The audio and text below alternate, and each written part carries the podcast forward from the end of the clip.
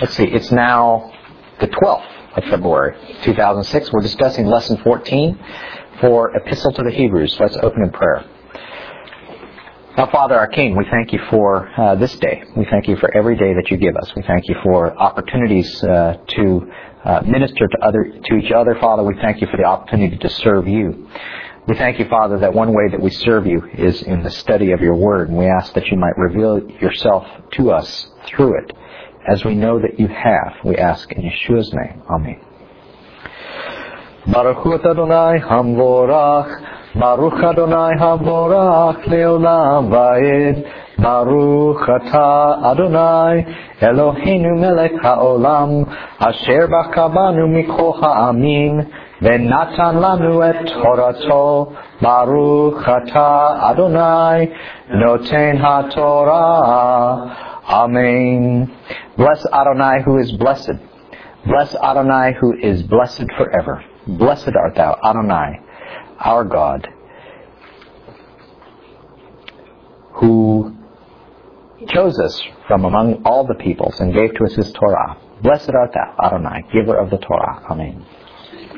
Lesson 14, excuse me, sorry about that. Um, for the life of the flesh is in the blood, and I have given it to you upon the altar to make atonement for your souls. For it is the blood that makes atonement for the soul. Is that blurry? A little bit. Okay. no, that's all right.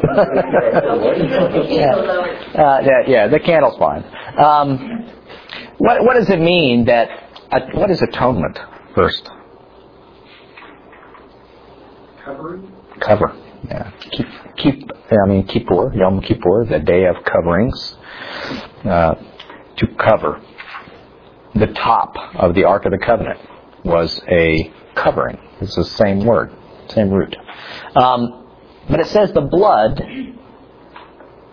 makes atonement for the soul. What's it mean by soul, nefesh? Actually, is the word life of the flesh the same word as soul? Where are you reading that? Because for the life of the flesh is in the blood. Yeah, the nefesh. It might actually be the same word because I know that soul is in Hebrew. Nefesh is, is pretty much life. There is other implications. It implies very strong, passionate emotions, very strong needs, but it's mostly translated life. That's good. That's good. And and that's the that's the point. One of the problems is when we approach this from a Greek perspective, we have the idea that the soul is the invisible part of a man. It is. It is. Nefesh is that. But in this, it's not speaking of that. It's speaking of the fact that you're alive. If you are a human being, uh, a son of Adam or daughter of Adam, then you have a soul. Uh, by nature, the fact that God breathed into Adam uh, the breath of life, and that soul is is a is is that word nefesh is representative of the fact that you're alive. That's it. So it's not it's not speaking of something. Uh, not to say there isn't such a thing as a, as a soul as we refer to it, but it's not speaking necessarily of the unseen part. It's basically it's that you're alive.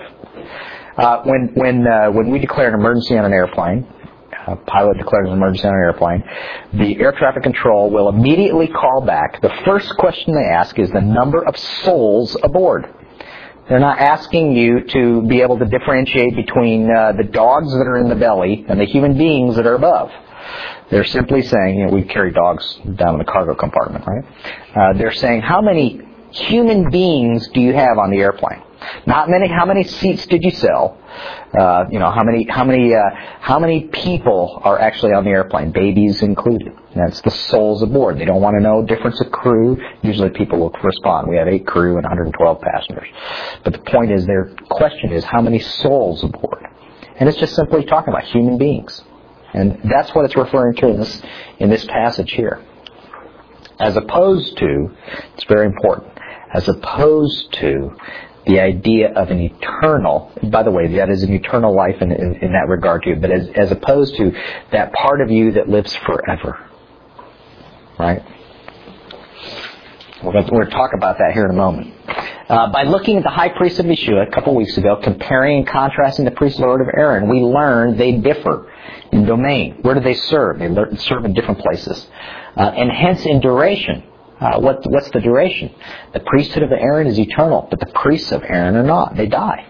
However, Yeshua is a priest forever because he lives forever. His, his priesthood is forever under the order of Melchizedek because that order is forever, just like Aaron's order is forever. The difference is, and it's why it's a superior priesthood, is this priest doesn't die.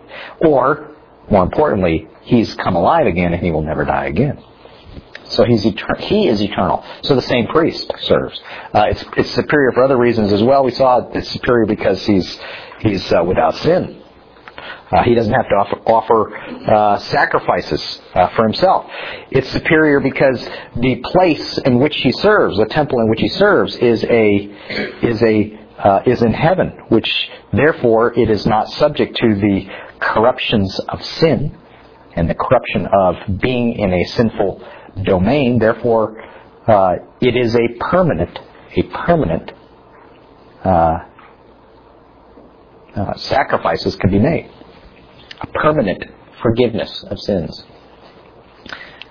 The problem, Exodus 40, 33 through 35, you look this up. We've talked about it several weeks now. The problem was they, Moses erects a tabernacle. He has a priesthood. Aaron and his sons, four sons, are ready to serve. They've been consecrated. Everything is correct and right.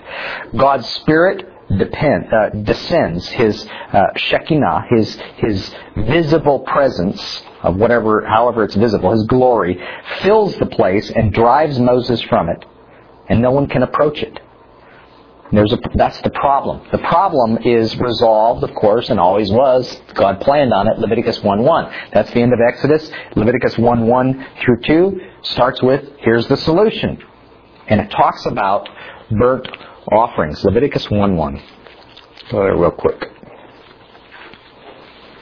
So the problem is we have a tabernacle, as we need, because this is where God is going to dwell among them. We have a priesthood that we need in order to bring sacrifices, but we didn't have sacrifices. So that's the way Leviticus 1.1 starts. Now, Hashem called to Moses and spoke to him, saying from the tabernacle of meeting, saying, excuse me, from the tabernacle of meeting, saying, in other words, he's inside and he calls out to Moses. This is perfect, right? Moses can't approach. He, he's inside. He calls out to Moses. Speak to the children of Israel. Say to them, when any one of you brings an offering, that word is korban, to the Lord, you shall bring your offering of the livestock, of the herd, and of the flock. Okay? So this is the first uh, mention, or excuse me, this is the this is the first usage of this word korban in relationship to the tabernacle or the uh, temple. Okay? Actually, there were atonements that were made for the tabernacle. It was anointed. It was anointed, right? But this is the this is where he's saying this is how it's going to work. If you want to use this tabernacle, this is the way it's going to work for the actual people to approach. Okay, let's look at Cain and Abel because this is the first usage of these of the idea of actually it comes from Mincha.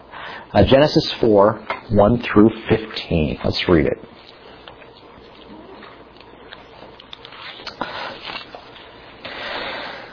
Now Adam knew Eve, his wife, and she conceived and bore Cain, and said, I have acquired a man from the Lord. She bore again, this time his brother Abel. Now Abel was a keeper of sheep, but Cain was a tiller of the ground.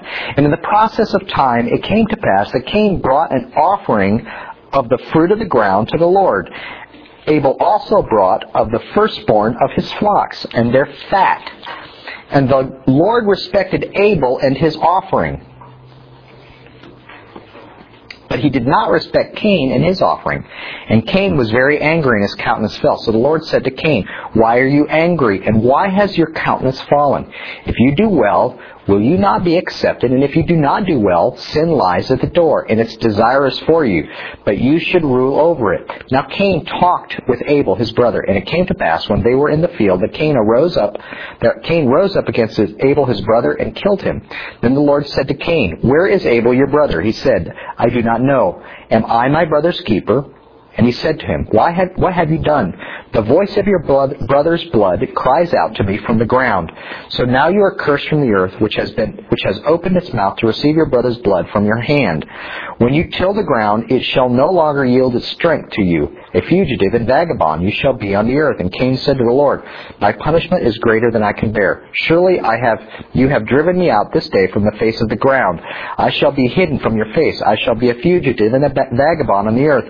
And it will happen that anyone who finds me will kill me. Then the Lord said to him, Therefore, whoever kills Cain, vengeance shall be taken on him sevenfold. And the Lord set a mark on Cain, lest anyone find him and kill him, should find him, and finding him should kill him. Both Cain and Abel offered of their labors. I asked the question, what were their, what was their profession? Cain was a tiller of the ground. Abel was a keeper of the flocks, or a shepherd. Uh, Cain offered of the fruit of the ground, and Abel offered from the flocks. Traditionally, it's viewed well. Abel offered a bad offering. Excuse me. Abel offered the right offering because it was had blood in it. Right? That's the point. Had blood in it. In other words, it was a it was a it was an animal sacrifice. Is that is the way that it's presented. If you've done your homework, you know that that's not necessarily true. Because there's not just some offerings that are grain offerings. There's significant offerings that are grain only. Well, grain with possibly with with uh, with uh, uh, lavona uh, or uh, frankincense um, and olive oil, right? So what's what's the problem? What's the problem with Cain's offering?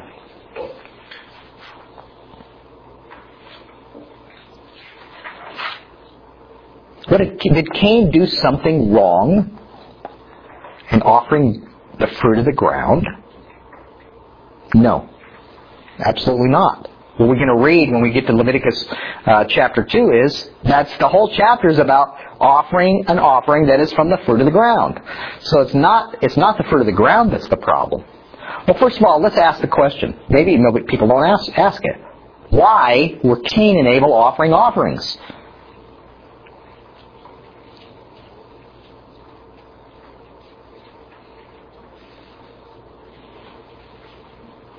All the Bible says is that in the course of time, it was the right time to offer offerings. Somehow. Yeah. How did, what did they know? I mean, they knew something. It didn't come out of the blue. Maybe when they were old enough to make an offering on their good, own. Good, And it's, I don't know, the word doesn't really. It doesn't. It, it, it doesnesn't say. It doesn't say. It doesn't say. You know, I, I asked the question: Is is there an inference as to why they brought the offerings? And I think that it, there is one here. Uh, first of all, it's, it's a mincha. The offering they offer is a mincha, which is actually the word for grain offering, as we see in, in, in Leviticus chapter two. So um, but but something interesting here in in Cain's response when he's being essentially he's recognizing his curse. He says, "My punishment, verse 13, is greater than I can bear. Surely you have driven me out this day from the face of the ground. I shall be hidden from your face. I shall be a fugitive." He, there's a there's a inference that that there's some desire for man to be in the presence of God. It's, it is a worship experience of some sort. Uh, we cannot relate to it uh, necessarily because it's not part of our it's not part of our ritual experience. But in fact, there, these men understood that there was something about bringing an offering that brought you near to God. And so, hence, that's what they did. Uh, what was the what was the problem with Cain? And it actually, he actually says the problem. He says, speaking of actually first starting with what, what, was right with Abel, it says the Lord. What, what did Abel do? First of all, what he brought from the he brought from his flocks, but which ones did he bring from his flocks? We are meant to understand that this is somehow different from what. That's the different thing that between Cain and Abel. Not the not necessarily the offering, but which part did he bring? He brought the first fruits. Okay? And as, as, as we as, as you may have seen, there's first fruits offering and grain offerings as well. That's exactly what uh, um, uh, the feast of first fruits during the Passover week is all about. It's about bringing the first fruits of the barley. Uh, so we see here that it's the first fruits uh, that that that Abel brings. What did Cain bring? He brings the fruit of the ground. It says the Lord respected Abel and his offering, but he did not respect Cain and his offering. This is a really big clue as to the purpose of offerings. They, they, they are somehow a representative of the person. We even say that when we go to work. You know, we bring we bring home uh, a, a pay or whatever else. It's it's the fruit of our labors, right?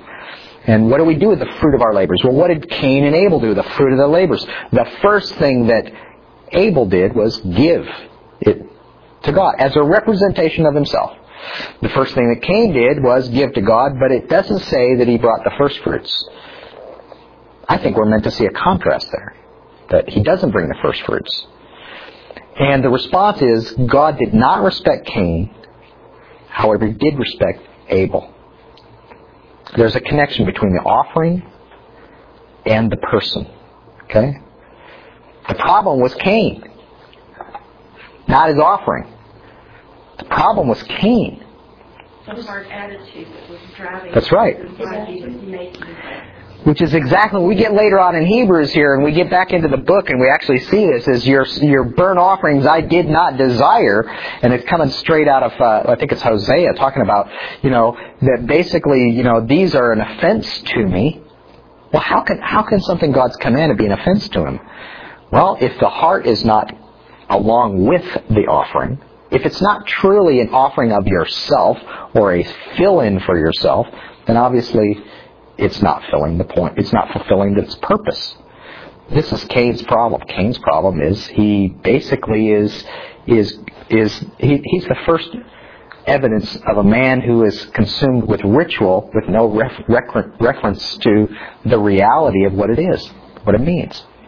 This is the same thing that Samuel said to Saul. That's right. And, and you know, God doesn't Exactly. your, your offerings and your sacrifices.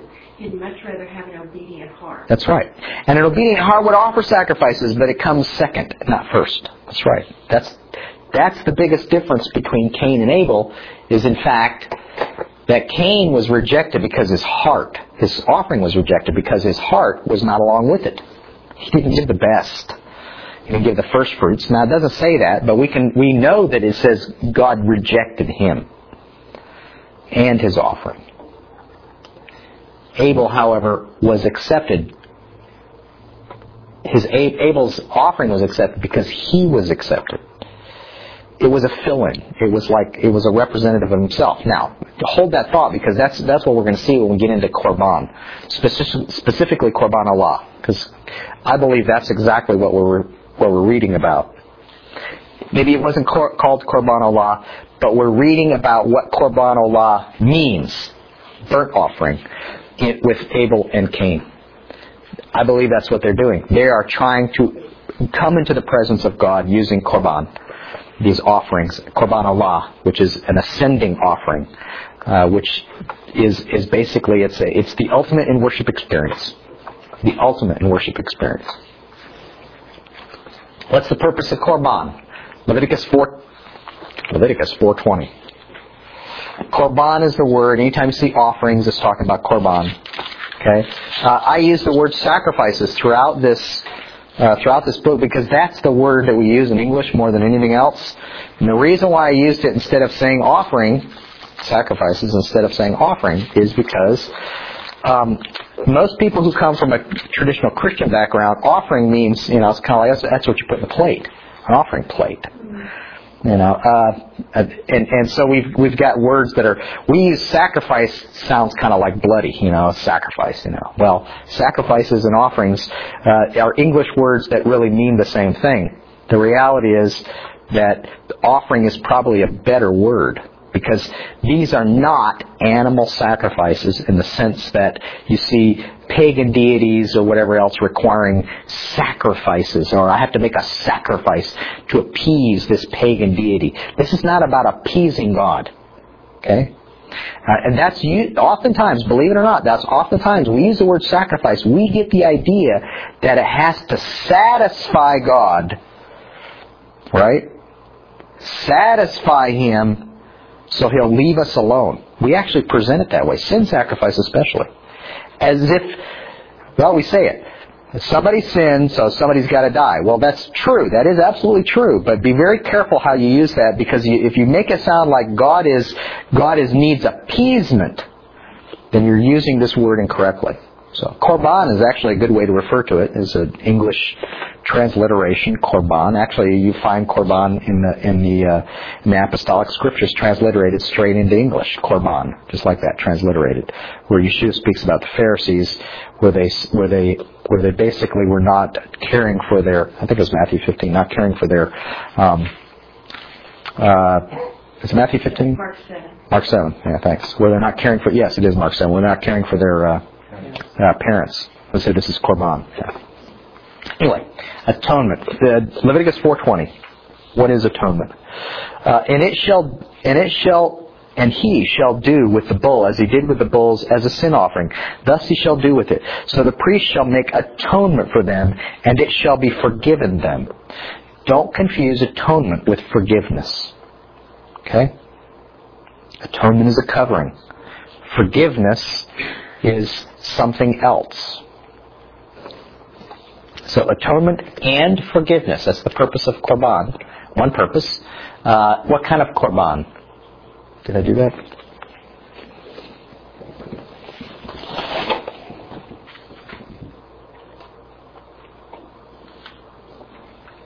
How about 510? What's this for? What kind of korban was 5, uh, 4, 420? Anybody know? Uh, Chatat, yeah. Yeah, chatat, yeah. Sin. Mm-hmm. Sin, that's a sin offering. Or sin or korban. Uh, 510.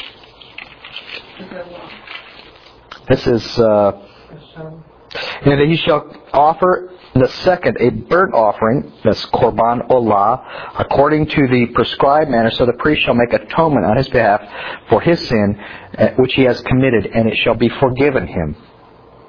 Okay? Forgiveness and atonement, both. Again. What what uh, what korban was that? That's asham, the guilt offering, or in some translations it'll say a trespass offering, which I like. I like. I like the trespass uh, because trespass gives the idea more, more, accurately relates what this what the asham is. Asham is someone. There's a division between. Uh, uh, people or uh, between God and man because of an oath or not fulfilling a responsibility. Okay?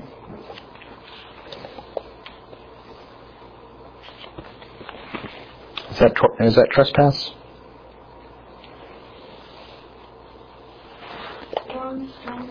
Uses Olah for 510, but then the... It is, it is law in 510, yeah. Okay, in 6 7 Asham? Yeah. I'm sorry. Uh, hold on a second. 510 is. Well, I think the whole chapter is the. Is the ignorance, he shall bring out. No, uh, yeah, Asham, actually, Asham is, Asham is, um, chapter 5 is about Asham, but it does mention olah there, but it says burnt offering. Anytime it says burnt offering, it's talking about olah. But it's because Asham is, hold on, no, this is not right. Asham is actually eaten. Yes, you're right. So that would not be that. If it's korban olah, it's not eaten. Okay. Six, six through seven. What was this? What was its purpose? Atonement and forgiveness. It says, trespass offering for the Lord. So the priest shall make atonement for him, and he shall be forgiven. Atonement and forgiven. Leviticus 19:22. The priest shall make atonement with the ram, and the sin which he has committed shall be forgiven him. Leviticus 17:11 says, "For the life of the flesh is in the blood." We just read that to make atonement for your souls. It is the blood that makes atonement for the soul. So what is what are what are korban? What's the purpose of korban? Basically, here, what's it talk about? For covering, atonement, and for forgiveness. Okay, And I think key word that shows up a lot. atonement. Atonement. Um, key phrase talks about it being a sweet savor to the Lord. That's right. So there seems to be a, um, in addition to the issues beyond atonement and forgiveness, there also seems to be this, um, well, again, I don't want to say word pleasing because that has the connotations to it. That's maybe not the best way thought, but it's sort of like it's like a gift, it's like a present, something to, not almost to like bless God with, I guess. So there is some, there is more than just I need something from God. Here's a gift. Hold on, hold on to that thought because because when you talk about when you talk about korban olah, it best gives you the, this picture. We'll talk about it in a second. when We talk about korban olah because that's exactly right. Um, Hebrews 10:4 and Hebrews 11 10:11. This is the question I asked. It's a good question, I think. Not because I wrote asked it, but it's a good question. Hebrews 10:4. What does it say? Let me look it up here says, For it is not possible that the blood of bulls and goats should take away sins. Hebrews 10:11 Every priest stands ministering daily, offering repeatedly same sacrifices, which can never take away sins. Well, we've just read one, two, three, four, five, five references in Leviticus, and they're not all of them, for, believe me. Five references where it talks about atonement and forgiving of sins, and or forgiving of sins. And here in Hebrews 10, it says they didn't forgive sins. They didn't forgive for sins. No, it doesn't say they don't forgive sins. It says they cannot take away sins. Good. So you've you've seen that there is a there's a slight hint just in the uses of words. Now I want you to understand the difference. Several years ago, I had an opportunity to be uh, to present something uh, to a group of people on on sacrifices and and uh, in in the process of presenting it, um, a question came up afterwards. Well, if you present sacrifices in a good light, are you not are you not somehow detracting from the sacrifice of Yeshua? So the sacrifices, and here's what was told: the sacrifices didn't work. That's why we needed the sacrifice of Yeshua. The sacrifices didn't work. And I thought, now that's, well, first of all, the reason why this person brought it up was because I had taught exactly the opposite. They worked. Well, now, the Christian church traditionally does not teach that sacrifices worked. They teach that it does, actually there's variations, but basically they teach that they were a picture or that they were a substitute, but they never really worked. Uh, here, most commonly, what is said is, well, Yeshua's sacrifice worked in in in reverse. When he offered his sacrifices, all those people that offered sacrifices all those years, his sacrifice actually covered those sacrifices, so that's how it worked. That's not what it says in Leviticus. And the reason why this confusion is this issue of takes away sins and forgives or atones. Now, first of all, Yeshua's sacrifice of himself does atone. It is an atonement. No, no question about that. The question is not atonement. The question is, does it take away, does, does, do sacrifices take away sin? That's the question. And the answer is, no, they don't. They never did. They were never intended to take away sin. What were they intended to do? They were intended to do two things. To atone and or, depending on the sacrifice, to provide forgiveness for sin. What's the difference between that and take away sin? Our talk about atonement is to cover. And the, if you were having it covered so that way you can enter the presence of God. There's a difference between having it covered so you can enter the presence of God and it being completely gone and not ever there. That's it. Isn't that something? That's right. I have sin. I'm dirty. It- Here's think of it this way: you get a little dirty. Uh, you know, working around the house, working in the yard, you get a little dirty, and you go and wash. Are you done washing the rest of your life? No. In fact, if if someone important was coming to your house, you'd go take a bath, and you'd meet them, and they go, "Well, you don't smell bad." You don't look dirty. You'd be presentable. And then later on, the next day, maybe you'd be working in the yard again. You'd be all dirty. Well, you know, if someone comes important again, you have to go get cleaned up. But that's exactly what we're talking about. We're talking about the sacrifices serving the purpose of getting cleaned up in order to meet the king. Well, that's one reason. We're going to get into Korban Olah, which is a different point. But that's think of the forgi- think of the uh, the difference between forgiveness and taking away sin, or atonement and taking away of sin. In that view, it's temporary. It's only temporary. It's temporal. It's about here and now. I can't go into the temple with icky on me. Which is a whole, if you, if you study the dif- differences between clean and unclean, Tameh and Tahor, that's exactly what you understand. You understand that Tameh is a temporary state. Well, Tahor is a temporary state as well. To be clean is temporary. Because you're going to have something happen, happens, and just regular life happens, you know? Oops, I touched a dead thing. Well, you know, that's it. I am now tameh. I can no, I can't go into the presence of, of the Lord until I go through the process of getting cleaned up. What is that process? Is it, is it a spiritual process? No, it's not a spiritual process. It's a it's a it's a spiritual process in the sense that all of our relationship with God is spiritual, but it's a physical process in order to make myself physically presentable to the Lord. That's the whole point.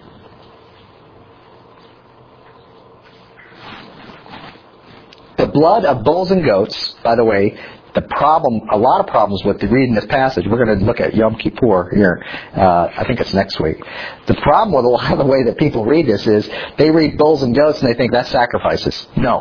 When it says bulls and goats, it means Yom Kippur. Period. That's what it's talking about. It doesn't matter because no sacrifice takes away sins other than Yeshua's sacrifice. The point of it is here is he's discussing Yom Kippur and he's going to go through two chapters talking about Yom Kippur and making this connection for them. There's something about Yom Kippur that he wants to draw them to, which is an interesting question. Because is Yom Kippur, when we look at it next week, you're going to see this. Yom Kippur is not a personal thing. It's a communal thing. Okay? How do you know? How do I know? It means Yom Kippur when he says the blood of and. Okay, let's go back and look at what it's uh, actually because uh, that's the context of of, of 10:4 right there, where it says. Uh, go up to uh, verse 3. But in those sacrifices, there is a reminder of sins every year. For it is not possible that the blood of bulls and goats could not take away sins. Bulls as well. There are sacrifices that are bulls and go- or goats, but there's no sacrifice that's bulls and goats for a person. You don't go, hey, I'm coming to give a bull and a goat. Right? So it's, it's not talking about a personal sacrifice, it's talking about a communal sacrifice. Have I said, anybody got questions before we move on on this one? It's to point out the fact that during Yeshua's time, the um, the people offering sacrifices to Jewish people were not offering them to obtain eternal forgiveness. On the contrary, the majority of Jewish people said, "I'm Jewish. That's good enough." Therefore, if you lived in Greece, very good, you did not excellent, because you couldn't go offer a sacrifice. Good point. Excellent point. Excellent point. We'll, we'll get to it here and again in a second, but let's just touch on it real quickly. When someone sinned and they lived in Crete, okay, Yosef Barnabas, Barnabas, he sinned. He lives in Crete. You know what? You know you know, God forbid he dies before he gets to Jerusalem, or he's that's it. My salvation's gone. Well, of course not. How silly. No, the the the idea was when when Barnabas came to Jerusalem, not as he was required to. It says if he lived in the land, he didn't live in the land. He came because he wanted to. Why would he want to? You know, he came at Passover. He came at whatever. You know, maybe he came just a couple times every few years. Who knows? Maybe maybe he never came before before he he was a believer. Who knows? Let's say he did though. When he came, he made a special trip. He wanted to go. He wanted to go visit visit the temple. He wanted to go visit the Lord. Well, he had to make sure that before he visited the Lord, he didn't get struck dead. you know, it could be a really bad thing to have a good religious experience and die in the process of it. So, that's the reason for these sacrifices. He wants to make sure that he doesn't get struck dead in the process of going. That's why he makes sure that, you know, if he touched a dead body, he goes through the seven days of, of purification, or, or if he has some other, he touches a, he touches some, a, a bug or touches somebody else. Oh, touches somebody else that's touched a dead body. It was a great, great question we had come up when we were in the Ophel. So we have, we're standing by a mikvah, uh, the immersion pool, it says if a man goes down into the immersion pool to get cleansed of having touched a dead body, he's gone through seven days, he goes in the immersion pool, he's going to go up to the temple. As he's coming out of the immersion pool, he sees a friend of his who is not unclean. He's, he's going up to the temple, he sees a friend of his. Before he comes up out, and before he goes down in the immersion pool rather, if he touches his friend, his friend cannot go up to the temple for seven days and after he goes through immersion, but he can go into the immersion pool and immediately go up to the temple. He is unclean, but because he's gone through his seven days of purification and then the immersion, he can go up to the temple. But if he touches his friend before immersion, his, his friend can't go up to the temple until he go wait seven days. So it's a big deal about this contagious as it were, contagious uncleanness. Well, what's that all about? It's to keep from getting struck dead. it's a bad thing to go, you know, going to the Temple Mount would be a wonderful thing, but it'd be a bad thing to die in the process. This is also why you see in Leviticus why they have to offer offerings that would appear to be quote unquote sin offerings for sins of ignorance. Exactly. For, for issues like touching a dead body, which is not necessarily a sin, quote unquote. That's right. Thought. And for even sins that are somewhat involuntary, like for example, if you did something, like every one of the listings is like touching a dead body by accident, you didn't even mean to. That's right. It's it's not a sin, but you offer a sin offering. Why? Uh, a perfect example is the end of a Nazarite vow that we saw. We saw when we did Acts and talked about Paul went to the end of a Nazarite vow. He had, to offer a sin offering as part of ending of Nazarite. What's up with that? He didn't sin. Well, the whole the whole point is that we are in a cre- creation that is in fact dying because of sin. We are infected, we are polluted by sin, even if it's not our sin. Nature itself is being affected by sin.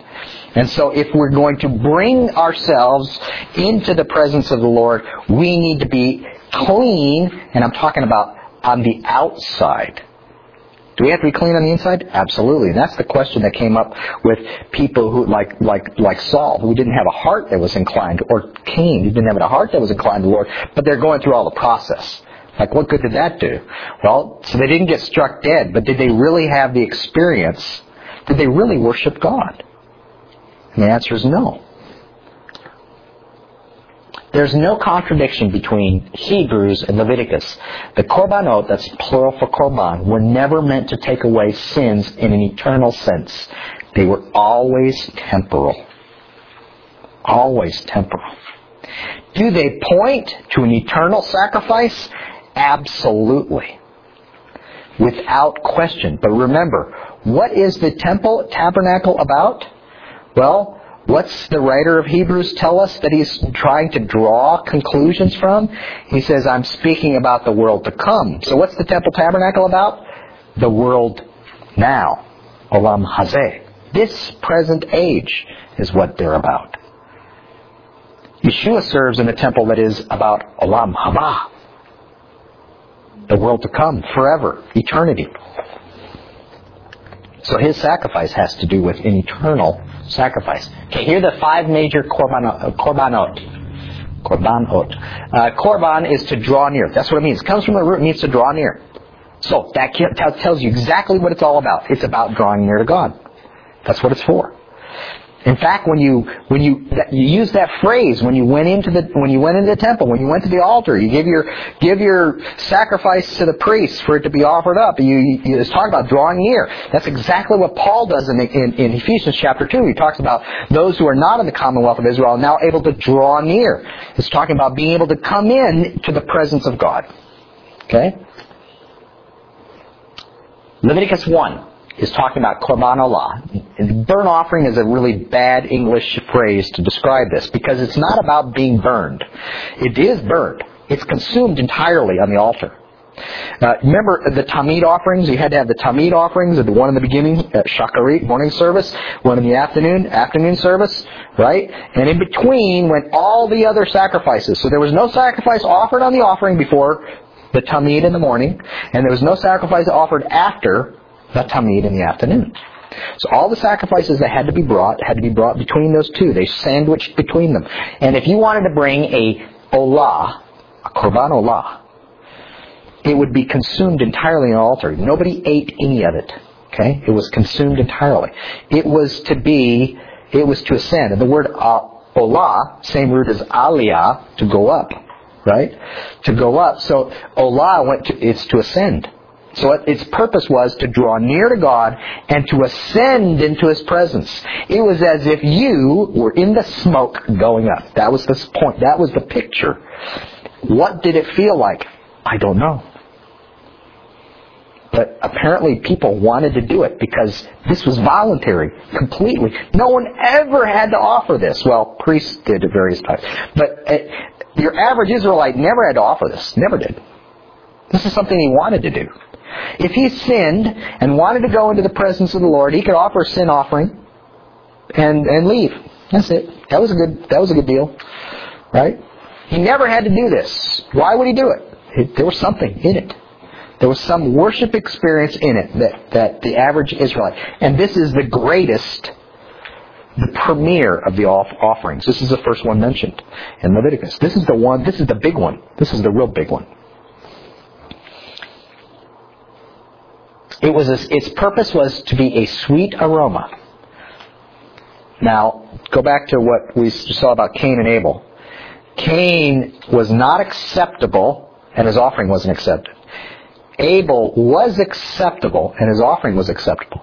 So what exactly, we're talking about an aroma, what exactly is the Lord smelling in an olah? Burning flesh? No. What's he smelling? Paul talks about this. We are a fragrance. So what ascended? We do. We did. They did. What did he, what was the sweet aroma? It was a person who was, in fact, worshiping him with a, with clean hands and a pure heart. That's the aroma. It is voluntary. It is not sin related. However, it's not eaten. However, it does say it makes atonement. Covers. Yeah. We told, we said it was sin related. Okay, good. Because the, Because it said atonement, yeah. Yeah. But it's not it's not sin related. It was voluntary. Here's the reason. I'll, I'll tell you why. I'll tell you why. There's a good hint to know.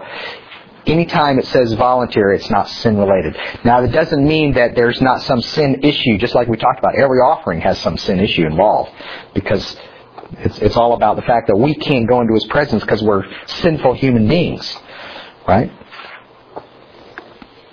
But it's not directly sin related. In other words, you didn't do it because you sinned. Uh, the next one was Korban Mincha. Leviticus 2 uh, talks about this, and this is grain offerings. Its purpose was a memorial to remember something. A portion. By the way, if you ever get a, y'all, y'all know challah is taken. Everybody know the, the, the phrase challah is taken.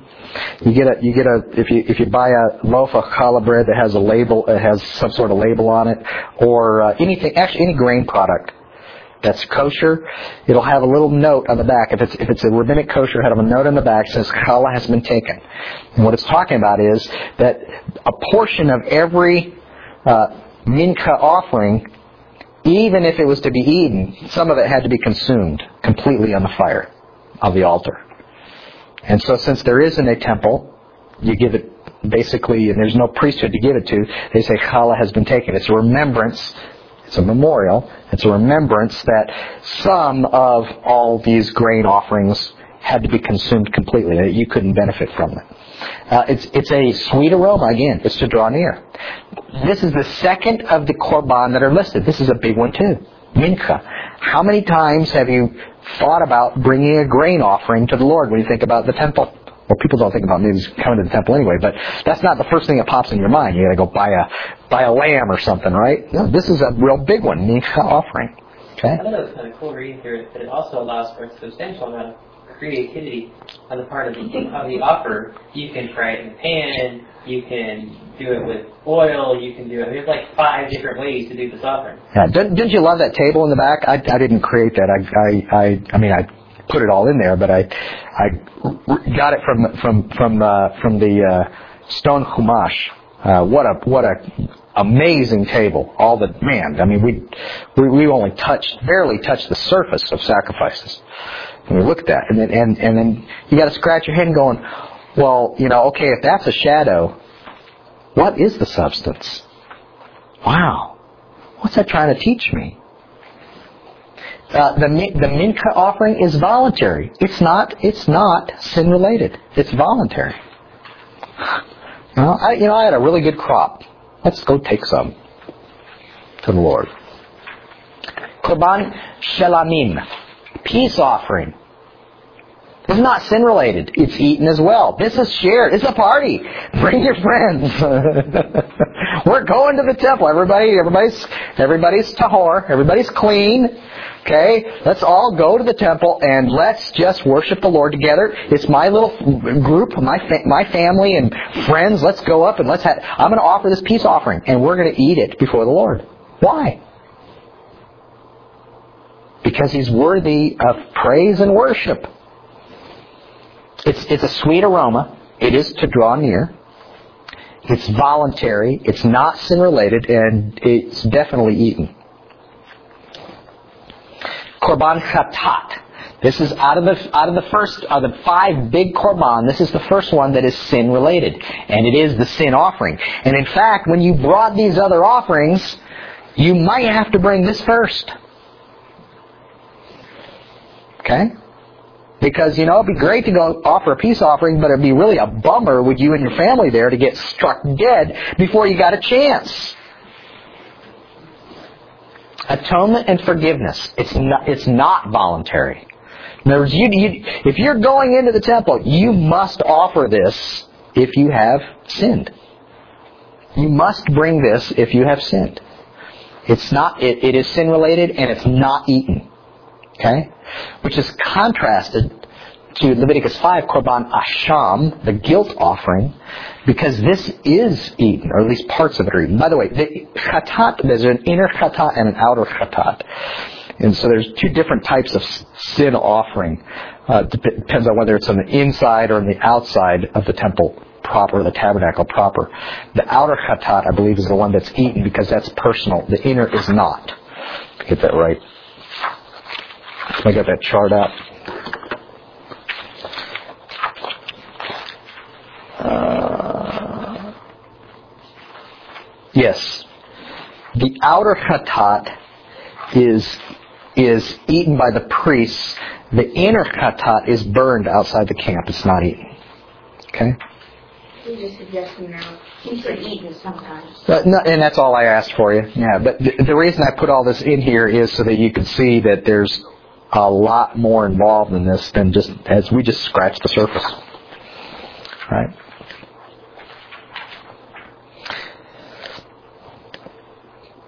Here's the contrast. Hebrews 10, 4 and 11, the contrast from Hebrews 9, 13. Now, quite honestly, the people who like to read that the blood of bulls and goats does not take away sin, rarely do they read Hebrews 9:13, which says, "For if the blood of bulls and goats and the ashes of a heifer sprinkled the unclean, sanctifies, by the way, that is in the present tense. It continues to sanctify for the purifying of the flesh, how much more shall the blood of Messiah through the eternal Spirit offered himself without spot to God cleanse your conscience from dead works to serve the living God?" What does it say? the blood of bulls and goats and the ashes of a heifer, sprinkling the unclean, they do sanctify. They do purify the flesh. Do they offer the idea of being of sins being taken away? No. That's right in the same that's it's only a chapter apart. It's saying it works. The next chapter says it doesn't work.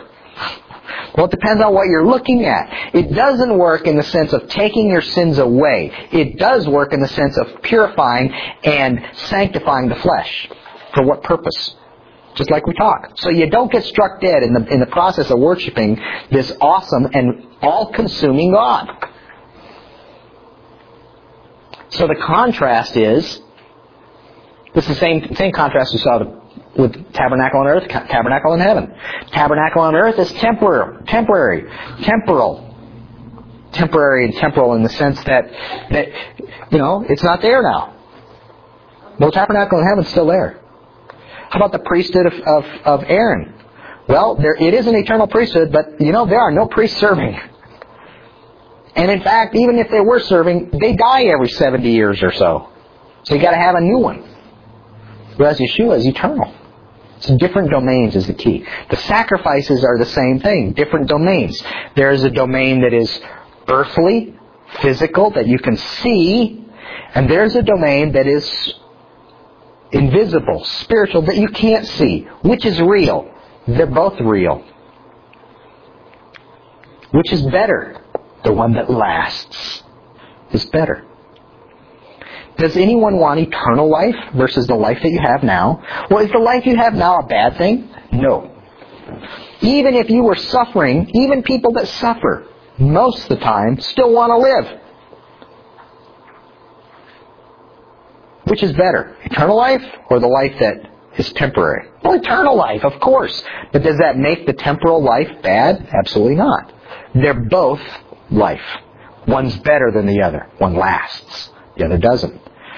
And it's not just in time or in or in, in space, but it is it is qualitatively better as well. It's a better life.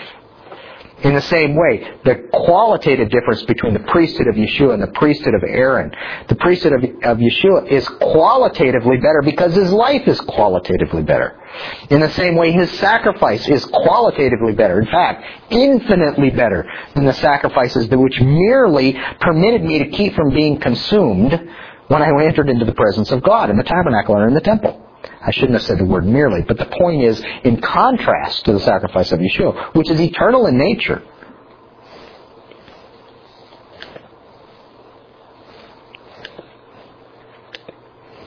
Questions? Comments?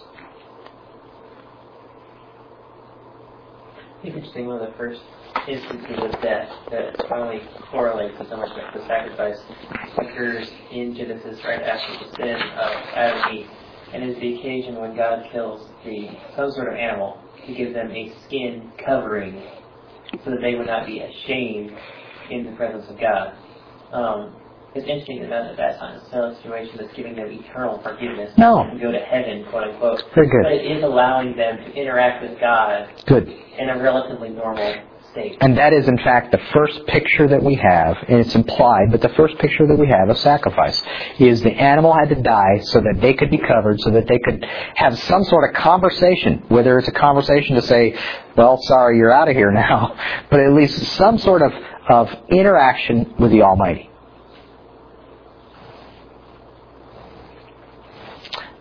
The sacrifices were never meant to take away sins. They were never meant to perf- perfect men and women. They don't. They don't perfect anything. They make it, they make you prepared. They clean you up in order to meet the king. But you're going to get out and get dirty again. It's, it's part of life, even if you don't intentionally do something. It's just, it's part of life. It's part of the sinful world that we live in. They were a means that sinful man could approach a holy God. We see this ever increasing holiness as we move in from the camp or from outside the camp where the lepers and others were, moving into the camp. As we move in, we see ever increasing levels of holiness where we get to the circle around the tabernacle, it's only Levites living. And then we see we enter the tabernacle, tabernacle it's only people who are clean and or um, uh, Kohen, uh, Kohen uh, Aaron's descendants. Um, and then we move into the holy place and it's only Aaron's descendants. And then we move into the Holy of Holies and it's only one man, the high priest. And we see this ever increasing holiness, ever increasing, and by the way, every one of those places, uh, with the exception of obviously of those outside the camp, every one of those places is necessary, necessary. Imagine if you were you had to live in the presence of God. It'd be impossible, you'd be consumed. The moment something something happened, when you became unclean, even if it was not intentional, you know, you know, uh, you know, uh, your cat brought in a dead a dead mouse and dropped it on your foot, you know, I, I didn't do that, uh, but that's it. Wham! You're dead. Well, it's a good thing that you have the camp outside of the presence of God for that to happen. That you could prepare yourself before going into His presence. So, guess what? The tabernacle, remember the tabernacle system, the protocols were meant for one thing. To protect us from the consuming presence of God. They were meant to protect us. The sacrifices were meant to protect us from the consuming, because He wants to dwell among us, but He can't, being a holy God, without some sort of protocol to keep us from being consumed. These are the protocol.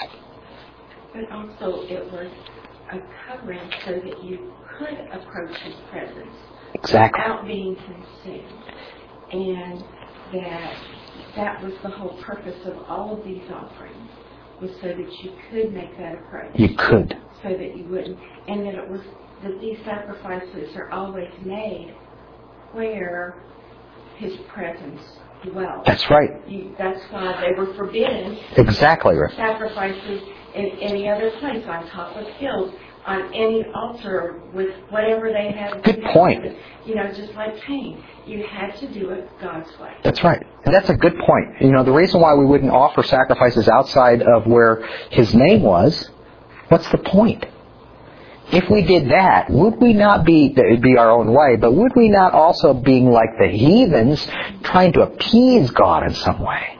Or trying to impress our friends by our piety? Right? I think it's also interesting to note that God's not this wrathful, violent fire that we're trying to keep from being destroyed when we enter His presence. The only reason that sacrifices were necessary was because God was holy. It wasn't because God didn't want to meet with us and we had to somehow find a way in. He loves us and wants to interact with us. Very good. I'm reminded of the situation with Moses on the mountain. He wants to see the face of God. Very good. And God tells him that you can't see my face because any man who sees it will be will have to die because I'm holy. But at the same time, look at it. He provides a covering with his hand Mm-hmm. as he passes by, and then he lifts his hand to allow Moses to see his back. That's good. And that's sort of the idea here. God wants to interact with people, and this is an opportunity for a sinful man in a sinful world to interact with a holy God who can't interact with sin. That's good. That's good. There's, is, is, what was that man's name, Janet? At Oat? Defani. And This, this guy's making tefillin in the back of this shop. And I was back talking to him. I had a translator back talking to him. And, and uh, he's, he's, he's telling me tefillin are like when he says it's like this. When God, when Moses went up into the presence of God, God put him in the rock and then covered him with his hand. He said, tefillin are like that. They're like, they're like the hand covered, where you can approach in the presence of God and not be consumed. He's talking about it like this. But his, what, the, he's, where he started getting really excited was his idea of being able to see the back, he says, being able to see the back of Hashem having been covered with his hand. And he says this is the pinnacle of Moses' spiritual life. You know, no time after that did Moses ever ascend to that level. And that's exactly right. And this, in some regard, is what the sacrifices were about. Somehow being close enough to see his back, to experience him in some way. Nowhere like Moses had, but in some way a piece of that. And to be covered with his hand, the sacrifices were to be covered with his hand. They were the atonement. They basically provided a way that you could have this wonderful worship experience without paying for it with your life. You know, and and you know, if if my guess is if you were to ask Moses, would have been worth it? He said, "Of course." Are you kidding? To die would have been fine. I mean, you know, I mean that was such a great experience. But we have a gracious and loving God, and He has things for us to do. And so it wasn't for Moses to die, so He covered him with His hand. And in the same way, we have the sacrifices as a, as a means by which we could have experience. Now, we don't have that. What do we have? Do we have something inferior? Absolutely not.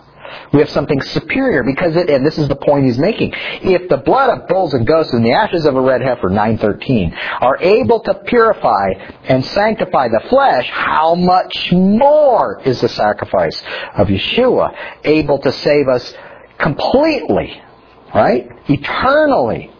Now, the experience that we have in this life may not have that same level of sensory perception. But remember, that's why he's teaching them this.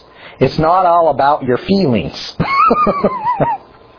feelings are good, but it's not all about your feelings. There's something more important. Certainly, to live for eternity with him would far surpass any sensory uh, feelings or any sensory uh, uh, proximity to him now.